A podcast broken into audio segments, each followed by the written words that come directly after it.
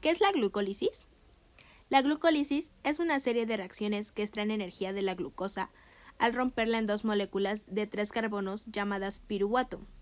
La glucólisis es una vía metabólica ancestral, o sea, que su evolución ocurrió hace mucho tiempo y se encuentra en la gran mayoría de los organismos vivos hoy en día.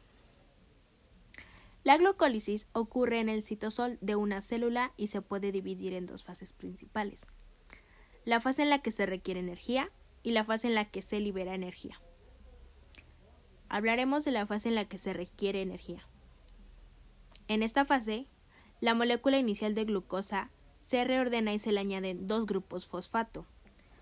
Los dos grupos fosfato causan inestabilidad en la molécula modificada ahora llamada fructosa 1,6-bifosfato, lo que permite que se divida en dos mitades y se formen dos azúcares fosfatados de tres carbonos. Puesto que los fosfatos utilizados en estos pasos provienen del ATP, se deben utilizar moléculas de ATP. Los dos azúcares de tres carbonos formados cuando se descomponen el azúcar inestable son diferentes entre sí. Solo uno, el gliceraldehído 3-fosfato, puede entrar en el siguiente paso. Sin embargo, el azúcar es desfavorable. DHAP se puede convertir fácilmente en el isómero favorable, por lo que ambos completan la vía final.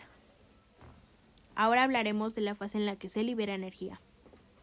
En esta fase, cada azúcar de tres carbonos se convierte en otra molécula de tres carbonos, piruvato mediante una serie de reacciones.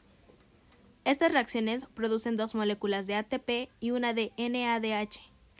Dado que esta fase ocurre dos veces por cada una, por cada dos azúcares de tres carbonos, resultan cuatro moléculas de ATP y dos de NDHA.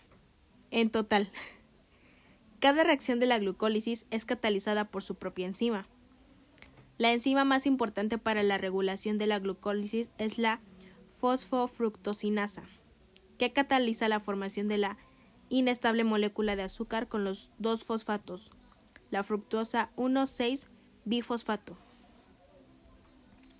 La fosfofructosinasa acelera y frena la glucólisis en respuesta a las necesidades energéticas de la célula. En resumen, la glucólisis convierte una molécula de glucosa de 6 carbonos en dos moléculas de piruvato de 3 carbonos.